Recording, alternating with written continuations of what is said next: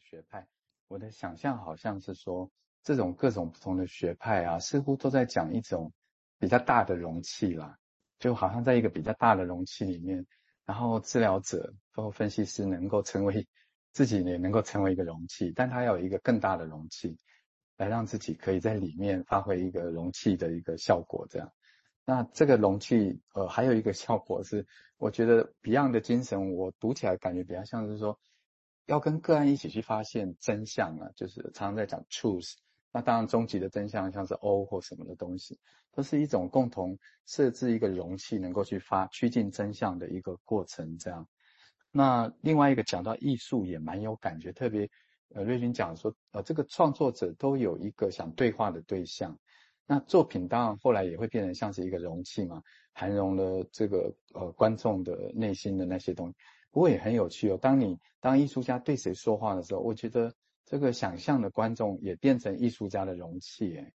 你你就是比如说像那个七等生，我很喜欢的一个小说家，他后来都都在一个小学乡下小学里面，但他写了非常多的作品，他几乎跟文坛是很有距离的，但你可以感觉到他那种一直想要跟。跟跟很多人对话的那种，那那这种写作本身也变成一个很大的容器，能够涵容住他自己这样子。先分享到这里，谢谢。那吉本生哦，您是我们同一代的人，现在人大概很少看哦，但是他的小说很很赞哦，很有意思的。那这个地方我简单来讲哦，因为那天准备很丰富，开开另外一种视野。那我简单来讲，为什么这些要这样想啊？我说呼应名字提到，也就是说，APA 正是一个现实啊。这个现实就是全世界的精神分析，在一九六零年之后一直在没落，美国、欧洲其他国家都在没落中啊，一直在没落中。那我们台湾这边刚好在发展，它兴盛的时候。那我个人的想法是，说我们也不能想象我们一定可以跟其他国家不同。如果搬来的东西都一样的话，那大概会重蹈覆辙，这是很有可能。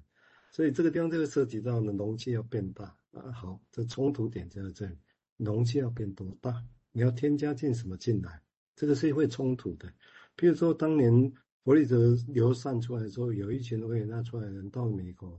那为什么会 Psychology Code 会出现？因为其实有一群守旧派，他们觉得金融分析不能断掉，金融分析发展就要这样就要这样，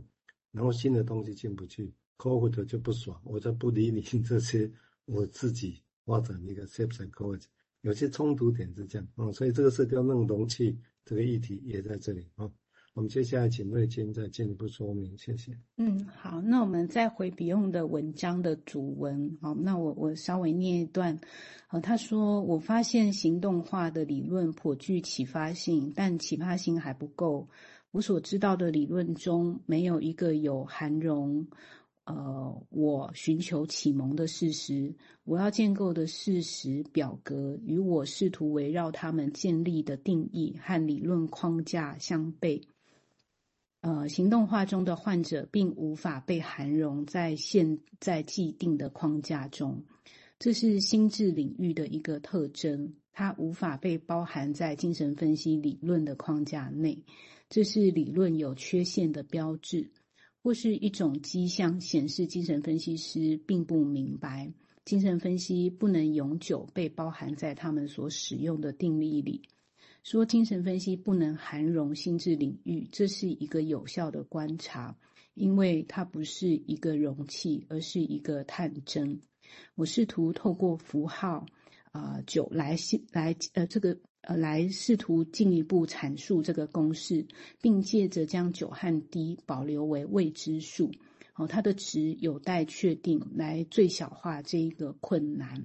哦，也就是说，哎，这个这个困难，呃，限制是有的，哈，那困难啊，也是有的，哈，但是怎么样，嗯，它还是某一种，其实容器好像有界限啊。我们在想一个 container，再大的容器都还是有个边界吧。哦，可是探针这个这个感觉就比较呃更更开阔了哈。好，所以既既容纳，但是又某一种探索。好，所以呃这这个感觉呢，呃后来他要用的是一个 D 跟九，好像应该是 Grid 里面的东西哈，来作为一种好像一种无无限然后，但是这这个无限好像是来某一种状况是说。哎，这个困难我们就找一个代名词哈，而且是某一种比较是一个极小化的，哦，来作为一个符号的代称。好，那后来他再来就要讲到一些具体的外在的现实来探讨这个思路。好，那我说刚刚也说，哎，其实他也可以看成是一个人的内在现实。例如说，哎，你学一些事情的时候，哎，是不是行动化的，或者是哎，学到后面会发现说，哎，没有体制来管束你，但是你内在就有一个内在的体制，类似像超我的东西。哈，那。呃，所以这个可内可外哈，他说，哎，包括出版、选择学员、培训和资格的认证等等，好，这个是文章的内容哈。那。呃，这边我我稍微就是进到这个呃菲洛他的文章，二零零九的文章，我们来读一点点就好啊。这文章其实蛮长的，可是讲到后面会有一个实际的案例。其实，嗯，他呃整整个观点上是有一些蛮大的一个移转这样子。那我先把理论的部分呃，先也也念一段给大家听哈。呃，他说呢，哎，精神分析的模型之间哈，大概就是有一些。异同性呢？例如说，可能有人就走的是啊、历史的重建啊，或者是谈的是涵容，或者是这种消化、代谢、转化哈等等的，或者是有的呢，把这一种最重要的意义归在这种梦的材料，好，或者是叙事的这种现实的梯度，还有这种可容忍的，哎，一直在追寻的真理。可是呢，也知道说，哎，永远都有一个好像部分的真理，或者是好像是有一点不太成啊、真理的，好像看似成好像是一种谎言或扭曲的方式啦。哦，都是在这种对立的一个呃角色形式呃的过程当中来理解，好，以及发展各种精神分析的一种模型跟技术这样子。好，那 Filo 他用一个临床材料来证明，呃，他的治疗概念呢，其实他有一点把它当做一个虚拟的现实哈。那这个中心的操作呢，是在于这种梦的一种呃转化。好，那讲起来也是蛮蛮蛮玄的，就是什么叫做一种梦的转化哈？那呃，包括说这边跨湖写的可能是去建构，哦，去具体化，还有重新做梦，也就是说把治疗场景呢，哈，想象成一场虚拟实境的梦哦。好，那。明明它是真实发生在我们眼前，互动也是真的，哦，可是那个感觉就像在做一场梦一样的这一种去具体化，以及呢，哈，从事这个正在发生的事情，有一点这样的感觉，哈，读到后面的时候，他就说，哎，特别是这一种态度，其实会在两者，特别是病人跟分析师的身上都会发展。哦，作为呢，如果我们把它作为一个原始，我们是真的在处理个案的幻想。可是如果我们在处理的是梦中梦的话呢，哈，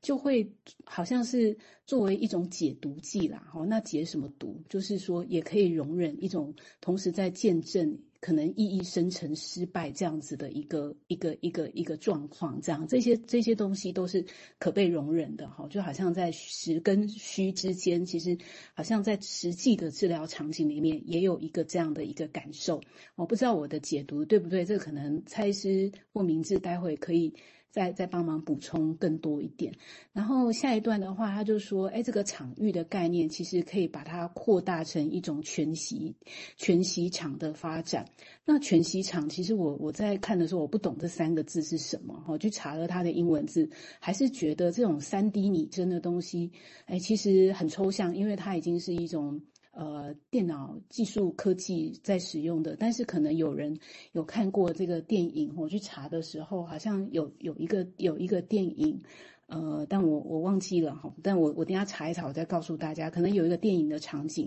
我在讲的是一个全息场，但是我透过那个文字的描述，我我觉得我在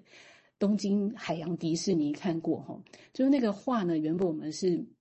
是一种，因为它是一种科技的一种呈现呐、啊，好像我们现在戴上 3D 眼镜，不过那个是人眼连眼睛都不用戴的，我们就是透过你的肉眼去看。我我那时候印象中记得是说，哎，墙上的一幅画，原本画是静态，里面人物静态，可是那个画里面的人就开始跟你对话起来，而且它是有点、有点、有点。嗯，有有点火起来的那种感觉，这样子哦。那我想真正有看过全息场的，不论是电影还是呃类似像这样子的一个呃展现的方式，哈、哦，它好像也很常被使用在现在，不论在电影或者是啊、呃、这个艺术的创作里面，哈、哦。所以就是说，哎，它有一点。你会搞不太清楚现实的状况是什么，因为原本我们的画，我们就知道它